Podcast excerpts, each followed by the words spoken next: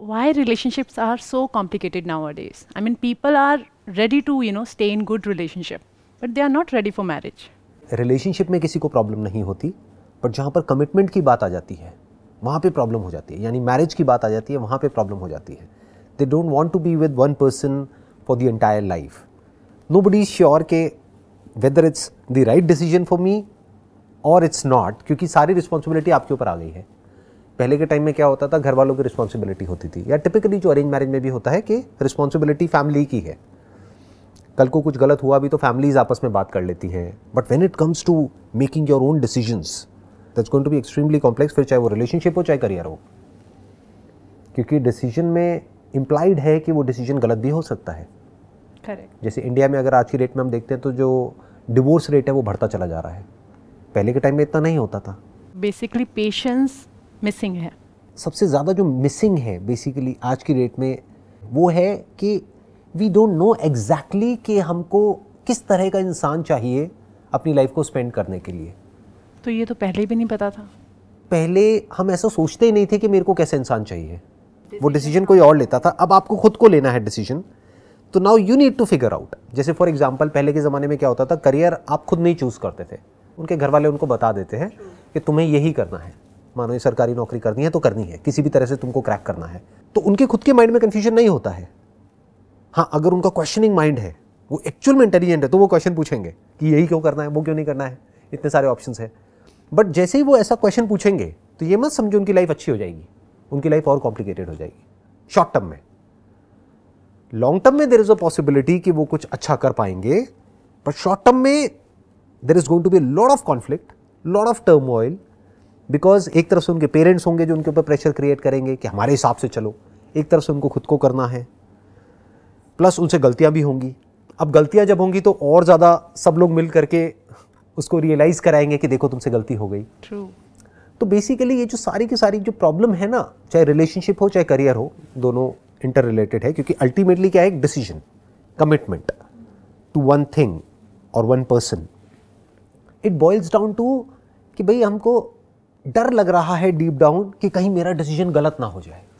तो कैसे clarity uh, दी जाए कि आप जो सोच रहे हैं या तो उस पर रिसर्च की जाए उस उस टॉपिक पे या प्रोबेबली अगर आपको कोई पसंद है तो पहले उसे टाइम दो उसको ऑब्ज़र्व करो क्या करना चाहिए जिससे आपको आपको क्लैरिटी हो कि ये जो मैं चॉइस करने वाली हूँ अब ये मेरे लिए है और अब मैं इससे पीछे नहीं हटूँगी। ऐसा कॉन्फिडेंस कैसे आए? देखो सबसे पहले स्टेप में तो चाहे वो लव मैरिज हो या अरेंज मैरिज हो गिव इट सम टाइम एकदम से हाँ मत करो। Because the moment you say yes तो फिर सब कुछ बहुत कॉम्प्लिकेटेड होने वाला है। अब आपने एक बार कमिट कर दिया अरेंज मैरिज में मानो कि एक दो बार आप मिले और आपने हाँ बोल दिया। अब आप पीछे हटोगे तो अननेसेसरी प्रेशर्स क्रिएट होंगे। बट जब तक आपने हाँ नहीं बोला है चाहे कितना भी प्रेशर आए कि I want to meet that person again maybe two times five times ten times कहने का मतलब है कि give it some time okay commitment इतनी जल्दी नहीं करनी बिल्कुल नहीं करना चाहिए क्योंकि पूरी लाइफ का सवाल है ना। जैसे करियर है करियर में एकदम से आपने कोई चीज़ करी नहीं है बस किसी को करते हुए देखी है और आपको लगता है कि ये करियर मेरे लिए बहुत अच्छा होगा और आपने कमिट कर दिया। और वहाँ पे आप गए उस ऑफ़िस में आपने ज्वाइन किया चार दिन बाद समझ आया अरे मैं कहाँ फंस गया। इट हैपेंस विद मी हाँ ये हुआ ना आपके साथ में राइट ऐसा ही रिलेशनशिप में भी होता है कि होता क्या है हम जल्दीबाजी में कमिट तो कर देते हैं बाद में हमको लगता है अरे ये कहाँ फंस गई मैं? ये मैं कहाँ फंस गया? ये तो बिल्कुल ही अलग पर्सनैलिटीज़ है। मतलब ऊपर ऊपर लेवल पे तो डिफरेंसेस रहेंगे। वो तो अच्छा है बोलते हैं ना अपोजिट्स अट्रैक्ट तो वो तो अच्छा है बट जो फंडामेंटल्स हैं वो अलाइंड होने चाहिए। मतलब जो बेसिक वैल्यूज़ हैं आपकी और सामने वाले पर्सन की that has to be aligned okay कि आपने अपने लिए डिफाइन किया कि मेरे लिए ये टॉप फाइव प्रायोरिटीज़ हैं इस रिलेशनशिप की। बाकियों पे मेरे को कोई फ़र्क नहीं पड़ता है। बट ये पाँच चीज़ों पे कोई कॉम्प्रोमाइज़ नहीं होना चाहिए। ट्रू ऐसे ही क्या वो सामने वाले की उन पाँच चीज़ों से मैच होता है? वो उससे पूछना पड़ेगा अपना बताने से पहले। या ऑब्ज़र्व करना पड़ेगा ऑब्ज़र्व करना पड़ेगा ये नहीं कि वो क्या कहता है या क्या कहती है। कहते तो सब अच्छा है। कहते तो सभी अच्छा है चाहे वो अरेंज मैरिज हो चाहे लव मैरिज हो। बट ये मत देखो कि वो क्या कह रहे हैं ये देखो कि वो क्या कर रहे हैं। उनको उन पाँचों पैरामीटर्स पे एक एक करके टेस्ट करो। फॉर एग्ज़ाम्पल लुक्स उस टॉप फाइव में है या नहीं है? You need to ask yourself अब मैं किसी को भी जज नहीं कर रहा हूँ। ट्रू ट्रू हो सकता है आपके लिए हो हो सकता है किसी और के लिए ना हो। अब वो आपको देखना है। या करियर स्टेबिलिटी ज़्यादा इंपॉर्टेंट है, या उसका बिहेवियर ज़्यादा इंपॉर्टेंट है, या वो रिस्पेक्ट कैसे करता है, कैसे नहीं करता है, वो ज़्यादा इंपॉर्टेंट है। अब ये मत देखो, वो आपकी रिस्पेक्ट करता है, नहीं करता है। ये देखो कि एक गरीब आदमी की कितनी रिस्पेक्ट करता है वो। क्योंकि अगर रिस्पेक्ट कोई इंसान करता है तो या तो वो सबकी करता है, या किसी की भी नहीं करता है। ये देखो उसके थॉट्स अपनी कंपनी के बारे में लेकर के क्या है, अपने बॉस के बारे में क्या है, अपने पेरेंट्स के बारे में क्या है। तो ऐसे आपको देखना है, कुछ पाँच चीज़ें पहले तो डिफाइन करनी है, और ये माइंड में नहीं करनी है, लिख करके करनी है। इसको टाइम देना है क्योंकि इससे इंपॉर्टेंट और कुछ नहीं है। आराम से देखा ठंडे दिमाग से कि ये पाँच चीज़ें इसके अंदर है या नहीं है जिसमें कुछ टाइम लगेगा कुछ हफ़्ते कुछ महीने लगेंगे। Got you. और इतना कुछ महीने तो देना बनता है ना एक पूरी लाइफ का कमिटमेंट है। To go for inter religion marriage I mean although it's accepted now culturally and we are very free now to you know choose our partner but I can see that still parents are not ready for you know inter-religion marriage for their own children. वो अपनी जगह पर ठीक है मैं उनको पूरी तरह से गलत नहीं कहूँगा। क्योंकि कंपैटिबिलिटी जिसकी हम बात कर रहे हैं ना what is a relationship it's basically a compatibility between two people and their families Okay. क्योंकि आप अकेले तो एग्जिस्ट करोगे नहीं। आप सबके साथ में ही करोगे ना। We are all social beings you don't exist as an individual ये एक मिथ है। कि मैं इंडिविजुअली एग्जिस्ट कर सकता हूँ या कर सकती हूँ। अगर इस पूरे प्लानट पे आपको अकेले छोड़ दिया जाए तो आप कुछ नहीं कर सकते। You need people to survive True. You need people to support you you need people to help you तो एक टीम की ज़रूरत पड़ती है लोगों की ज़रूरत पड़ती है फ्रेंड्स की ज़रूरत पड़ती है रिलेटिव्स की ज़रूरत पड़ती है। तो बेसिकली क्या होता है इंटर रिलीजन में आप ये कह सकते हो एक तरह का ग्रुप हो गया। तो वो अपने ग्रुप से आइडेंटिफाइड है। तो वहाँ पर एक दूसरे के साथ में जेलअप करना बहुत आसान हो जाता है, क्योंकि बहुत कुछ कॉमन होता है वहाँ पर डिस्कस करने के लिए। प्लस उन्हें ये पता है कि सिर्फ़ उनके स्टैंड पॉइंट से नहीं, आपके स्टैंड पॉइंट से भी you will be more comfortable in the kind of environment जिस तरह के एनवायरमेंट में आप बड़े हुए हो।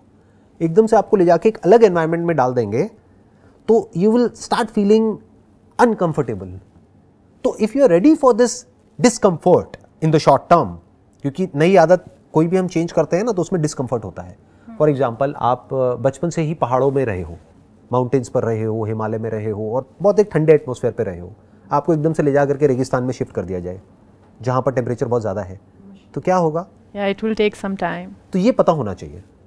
अगर आप ये सोचते हो कि भाई मैं इंटर रिलीजन मैरिज कर लूँगी और सब कुछ बहुत बढ़िया रहेगा घर वाले भी खुश रहेंगे दोनों के घर वालों में क्लैशेस होने के चांसेस हैं। Okay. आपके भी आपस में क्लैशेस होने के चांसेस हैं। जब भी दो अलग अलग लोग बिल्कुल अलग अलग बैकग्राउंड से अलग अलग थॉट प्रोसेसेस से अलग अलग रिलीजन से एक साथ में आएँगे तो फैमिली के लेवल पे भी क्लैशेस होंगे पर्सनल लेवल पे भी होंगे, सब कुछ होगा। बट ये पहले से क्लियर होना चाहिए कि हमारे लिए जो इंपॉर्टेंट है इस रिलेशनशिप में, वो ये पाँच चीज़ें हैं, वो पाँच चीज़ें तुम में भी है, मुझमें भी है तो वो जो क्लैशेस आएँगे, वो कुछ टाइम तक आएँगे। पहले से पता होना चाहिए, ताकि जब क्लैश आए तो आप एकदम से ये ना हो जाओ कि ये क्या हो रहा है। True. तो आपको पता होगा कि कुछ महीनों तक प्रॉब्लम रहेगी। दो चार छः महीने मैक्सिमम एक साल। सब कुछ सेटल होने में टाइम लगेगा। जैसे कुछ आंधी तूफ़ान आएगा तो वो कुछ दिन तो रहेगा। But you must be mentally prepare to face that if you are ready for it then it's okay आप दोनों तैयार हो कि प्रॉब्लम्स आएँगी। अगर दोनों बहुत मैच्योर हैं तो क्या ऐसी कंडीशन में इस चीज़ को सोचा जा सकता है या नहीं? सोचा जा सकता that's what I am saying कि मतलब उसमें कोई बुराई नहीं है किसी ऐसे पर्सन के साथ शादी करने में जो कि बिल्कुल ही एक अलग बैकग्राउंड से आ रहा है आप तो रिलीजन की बात कर रहे हैं I am talking even about nationality for that matter कि आप इंडियन हैं और कोई है जो मान लो अफ्रीकन है या यूएस से है या यूके से है या कहीं और से है तो एक तरह से दो अलग अलग कल्चर्स हो गए ना? ट्रू तो you can even get married to that person बशर्ते if you are ready to if you are ready to face the challenges that you are going to face in the short term and even in the long term आपको ये ready होना पड़ेगा। बिल्कुल ऐसा है जैसे आप जिम ज्वाइन करते हैं नया नया तो आपको पता है कि जो शुरू के कुछ महीने हैं, वो बहुत मुश्किल होने वाली है, बहुत पेन होने वाला है। तो you have to go through that pain तो if you mentally ready for it तब तो आप जिम में टिकोगे, नहीं तो जिम को छोड़ दोगे चार दिन में। जैसे 99 परसेंट लोग छोड़ देते हैं। तो ऐसे ही अगर रिलेशनशिप में आप बहुत ज़्यादा मेंटली प्रिपेयर्ड हो, आप दोनों ही, कि अब जो भी होगा we will overcome it no matter what इस अनरियलिस्टिक एक्सपेक्टेशन के साथ में अंदर नहीं जाना है कि नहीं नहीं सब कुछ बहुत अच्छा हो जाएगा हम एक अनरियलिस्टिक एक्सपेक्टेशन के साथ एक रिलेशनशिप में चले जाते हैं कि हमको एक दूसरे से प्यार है जबकि इस वर्ड को हमने कभी फिगर आउट नहीं किया व्हाट दिस लव इज़ जिसको हम लव कहते हैं वो कुछ नहीं है वो कुछ टाइम का एक अट्रैक्शन होता है in majority of the cases कि एक दूसरे के एट्रीब्यूट्स की तरफ़ अट्रैक्टेड है जब रियलिटी सामने आती है तो लव वव सब मिट्टी हो जाता है sir, tell us more about. Uh, I heard people say few people are in love with God and people are love in person also, right? So, what is the difference between love with God and love with a person, except this uh, physical intimacy? What is the difference? जो love for God है ना ये अपने आप में एक बड़ा ही abstract concept है क्यों क्योंकि व्हाट इज़ गॉड गॉड को कभी आपने एक्सपीरियंस तो किया नहीं है तो गॉड मतलब क्या एक थॉट है एक आइडिया है एक बिलीफ है जो आपके माइंड में है एक इमेज है तो if you are saying I am in love with God तो ultimately what you are saying is I am in love with my idea of God तो you are in love with your own belief your own idea you not in love with God क्योंकि God से अगर आप जाकर के पूछोगे कि I you in love with me वो कहेंगे, आप कौन हो? तो you are in love with your own imagination which is okay because it gives you kind of a psychological security जो कुछ लोगों के लिए बहुत ज़रूरी होती है कि इस लोनली वर्ल्ड में at times we need something to hold on to जब सब कुछ छूट रहा होता है, जब बाहर सब कुछ तहस नहस हो रहा होता है तो we need something to hold on to जैसे कोई इंसान है, वो भूतों से बहुत डरता है तो उसको एक ताबीज़ दे दिया जाता है कि ये पहन ले तो कोई भूत तेरा कुछ नहीं बिगाड़ेगा। तो वो ताबीज़ काम करता है। किस लेवल पे करता है? साइकोलॉजिकल लेवल पे करता है। एक्चुअल में कोई भूत से नहीं बचाता है उसको, क्योंकि भूत है ही नहीं। तो भूत से बचाएगा क्या? ऐसे ही, ये जो साइकोलॉजिकल बिलीफ सिस्टम होता है, ये हमको बचाता है। एक कंफर्ट देता है। आपको ये होता है I am in love with God what does that mean कि चाहे कुछ भी होगा मेरे साथ बुरे से बुरा, भगवान मेरे साथ कुछ बुरा नहीं कर सकता है। तो आपको एक पॉजिटिव अप्रोच मिल रही है लाइफ में, या फिर मे बी आपके आगे कोई आइडल है, किसी मंदिर में आप गए, वहाँ पर जा करके आपने हाथ जोड़े, अपना सर झुकाया and you just let go कि, भगवान, अब मेरे से नहीं हो रहा, तू संभाल ले।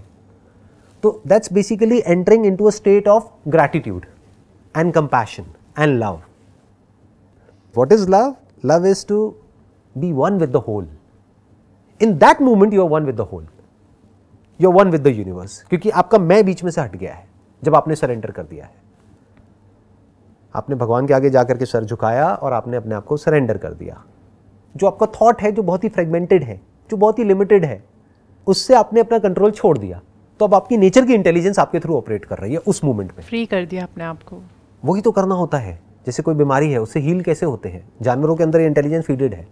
जानवर क्या करते हैं? जैसे ही कोई बीमारी होती है वो अपने आप को सरेंडर कर देते हैं। वो खाना पीना छोड़ देते हैं जा करके लेट जाते हैं। तो एक तरह से आप कह सकते हो कि उन्होंने नेचर की इंटेलिजेंस को अपने आप को सरेंडर कर दिया। हम क्या करते हैं? जब बीमार होते हैं तो माँ बाप क्या करते हैं? जा करके बच्चे को और खिलाते हैं कि ताकत आएगी। अरे ताकत नहीं आती है उससे। वो ताकत डाइजेशन में चली गई। डाइजेस्ट करने में लग गई। उस वक्त ताकत चाहिए थी लेकिन हमने और गड़बड़ कर दी। तो ये क्या किया हमने? थॉट के लेवल पे हमने गड़बड़ कर दी। नेचर की इंटेलिजेंस जो है वो संभाल लेती है चीज़ों को हमको पूरे के साथ जोड़ देती है। इस जुड़ने को ही योग कहते हैं जुड़ने को ही प्यार कहते हैं। वाओ सो कंपैटिबिलिटी आपने बोला। आप मुझे बताएँगे कंपैटिबिलिटी और केमिस्ट्री ये कैसे ज़रूरत है और कैसे अलग दोनों है? दोनों बड़ी अलग अलग चीज़ें हैं। एक है केमिस्ट्री केमिस्ट्री मतलब क्या? कि केमिकल लोचा जो हमारे ब्रेन में होता है किसी को देख करके। You can call it attraction you can call it जैसे किसी को देखा तो एकदम से अंदर डोपामीन रिलीज़ हुआ सेरेटोनिन रिलीज़ हुआ, या कोई केमिकल ऐसा रिलीज़ हुआ, एक फील गुड एक ऑक्सीटोसिन एक केमिकल होता है। किसी को टच किया तो एक केमिकल रिलीज़ होता है। तो वी फील गुड तो that you can call it as chemistry ये केमिस्ट्री जैसे इंसानों में ऑपरेट करती है, वैसे जानवरों में भी करती है। जैसे दो एक दूसरे की तरफ़ अट्रैक्ट होते हैं, दो जानवर, बिल्कुल ऐसे ही दो लोग एक दूसरे की तरफ़ अट्रैक्ट हो जाते हैं। उसका जो रीज़न होता है जो जड़ होती है वो केमिस्ट्री होती है। But chemistry can create lot of complication in your life as far as a relationship is concern compatibility is a different ball game all together chemistry is a part of compatibility यानी एक जो intimacy है physical intimacy है that is a part of compatibility मतलब मानो उसके लिए compatibility के लिए आपको दस चीज़ें चाहिए। दो लोगों से केमिस्ट्री है। उसमें से एक केमिस्ट्री है। यानी बायोलॉजी है। तो केमिस्ट्री को ज़्यादा वेटेज नहीं देना है। कुछ भी नहीं है। Maybe ten percent chemistry हो गया बाकी का नाइन्टी परसेंट तो कुछ और है ना। केमिस्ट्री आपके बीच में बहुत अच्छी है but as far as respect is concerned तो कंपेटेबिलिटी नहीं है। सामने वाला आपकी रिस्पेक्ट नहीं करता है ट्रस्ट नहीं करता है या आप उस पर ट्रस्ट नहीं कर सकते हो। तो ऐसी रिलेशनशिप का क्या करोगे? ऐसी केमिस्ट्री का क्या करोगे? ये तो और कॉम्प्लिकेटेड हो जाएगी। ट्रू अब आप क्या करोगे किसी और के साथ रिलेशनशिप में जाओगे तो इस केमिस्ट्री को उस केमिस्ट्री के साथ कंपेयर करने लग जाओगे। And this is bad this is really bad इसको ना क्वांटम फिजिक्स की फ़ील्ड में बोला जाता है क्वांटम मैकेनिक्स में whatever is not forbidden is mandatory is compulsory यानी क्या कि मान लो पास में आपका किसी के साथ में कोई ऐसा रिलेशनशिप रहा है जहाँ पे केमिस्ट्री पॉइंट ऑफ़ व्यू से physical intimacy point of view से बहुत अच्छा था। अब उसको आप भुला तो सकते नहीं वो मेमोरी में फीडेड है। ट्रू अब आप किसी पर्सन के साथ में गए कमिट कर लिया शादी कर ली बट अब आप उसको बार बार कंपेयर कर रहे हो। तो एक तो आपकी ये रिलेशनशिप खराब हो रही है। प्लस अब there is a strong possibility अब आप यहाँ से हटोगे और अट्रैक्ट हो रहे हो आप उसकी तरफ़ जहाँ पर आपको सिर्फ़ केमिस्ट्री वाइज कंपेटेबिलिटी है बाकी जो नौ चीज़ें हैं वो सब बेकार है। तो अब ना आप यहाँ के रहे ना वहाँ के रहे। और खुद के तो रहे नहीं। खुद का कैसे रहोगे? Now you are like stuck ना अब आप बीच में फंस गए। अब आप ना यहाँ हो ना वहाँ हो। तो बेसिकली अब इस सबसे कैसे बचा जाए? आपको समझना होगा किस चीज़ की इंपॉर्टेंस कितनी है लाइफ में। जिसकी जितनी है उससे ज़्यादा दे दी तो फंस जाओगे। मैंने आपके एक लेक्चर में आपके एक सेशन में सुना था। जब आप शादी कर लेते हो तो वही सब कुछ नहीं होता है। वो एक रोल है आपका। आपकी लाइफ उससे बहुत बढ़कर है। आप सब कुछ हंड्रेड परसेंट मत सोचो अब यही सब कुछ है। ये नहीं रहा तो कुछ नहीं रहा। राइट और वो वर्ड्स बहुत पहले सुने थे चार पाँच साल पहले। तो कुछ कुछ वर्ड्स हमेशा आपको याद रह जाते हैं जो आपकी लाइफ में बहुत ज़्यादा स्पेशल होते हैं। It's basically based upon reality क्योंकि शादी आज की डेट में it's a harsh reality it's a fact कि इट मे और may not work there are lots and lots of factors which are involve क्योंकि अब बात होती है इक्वालिटी की। पहले के ज़माने में ये बात नहीं होती थी। पहले क्या होता था पति है मतलब परमेश्वर है चरणों की दासी है and all that stuff right sati sati प्रथा होती थी और वो सब होता था राइट कि अगर पति की डेथ हो गई है तो मर जाओ ये करो वो करो वट तो ये सब चीज़ें कहीं ना कहीं डीपली रूटेड थी हमारी सोसाइटी में आज से कुछ सालों पहले तक। बट आज की डेट में क्या है? लड़का लड़की कुछ नहीं होता है दोनों बराबर है। तो जहाँ बराबर है वहाँ पर क्या आ गया? पार्टनरशिप आ गई। पार्टनरशिप में क्या देखना होता है? बेसिकली कंपैटिबिलिटी को देखना होता है। सो so, आइडली क्या होना चाहिए? कि चाहे अरेंज मैरिज हो चाहे लव मैरिज हो एक कंपैटिबिलिटी टेस्ट होना चाहिए। जो कोई न्यूट्रल कोई ऑर्गेनाइजेशन या कोई पर्सन बैठ करके उनका दोनों का कंपैटिबिलिटी टेस्ट करे जो ना लड़के वालों की तरफ़ से हो ना लड़की वालों की तरफ़ से हो जो ना इसका दोस्त हो ना उसका दोस्त हो। आइडिया मिल गया। राइट अभी बहुत सारी startup start why not why not हाँ। लेकिन आज आई एम के श्योर टाइम यहाँ पर बहुत लोग जो अभी देख रहे हैं ऐसे स्टार्टअप होने चाहिए आइडली होने चाहिए। मतलब जब एक ऐसी वेबसाइट है जिसको बोलते हैं जैसे मान लो शादियों के लिए इसके लिए उसके लिए बहुत सारी वेबसाइट्स हैं जहाँ से एक लड़का लड़की को मिलवाते हैं अरे तो उससे ज़्यादा इम्पोर्टेंट ये है कि कुछ ऐसी एक वेबसाइट होनी चाहिए या कोई ऐसी कंपनी होनी चाहिए जहाँ पर पैनल पर साइकोलॉजिस्ट हों, जो कि ट्रेंड हो साइकोलॉजी को समझने में और वो दोनों की साइकोलॉजी को समझे और इसको प्रेडिक्ट करें कि फ्यूचर में इनके सक्सेसफुल होने के चांसेस क्या हैं। उसमें क्या होगा, दोनों से अलग अलग तरीके से क्वेश्चंस पूछे जाएँगे और फिर उसको मिक्स एंड मैच किया जाएगा। कुछ दिन लगाए जाएँगे, उसके ऊपर रिसर्च करी जाएगी। इंटरेस्टिंग फिर वो अपनी एक फ़ीस लेंगे जो भी रीजनेबल सी होगी।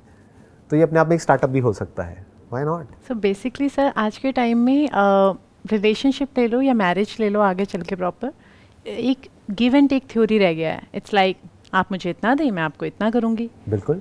तो वो ग्रैटिट्यूड वो सेल्फलेस सर्विस मिसिंग है। वो अब हो भी नहीं सकती प्रैक्टिकली पॉसिबल भी नहीं है उसके पीछे रीज़न है।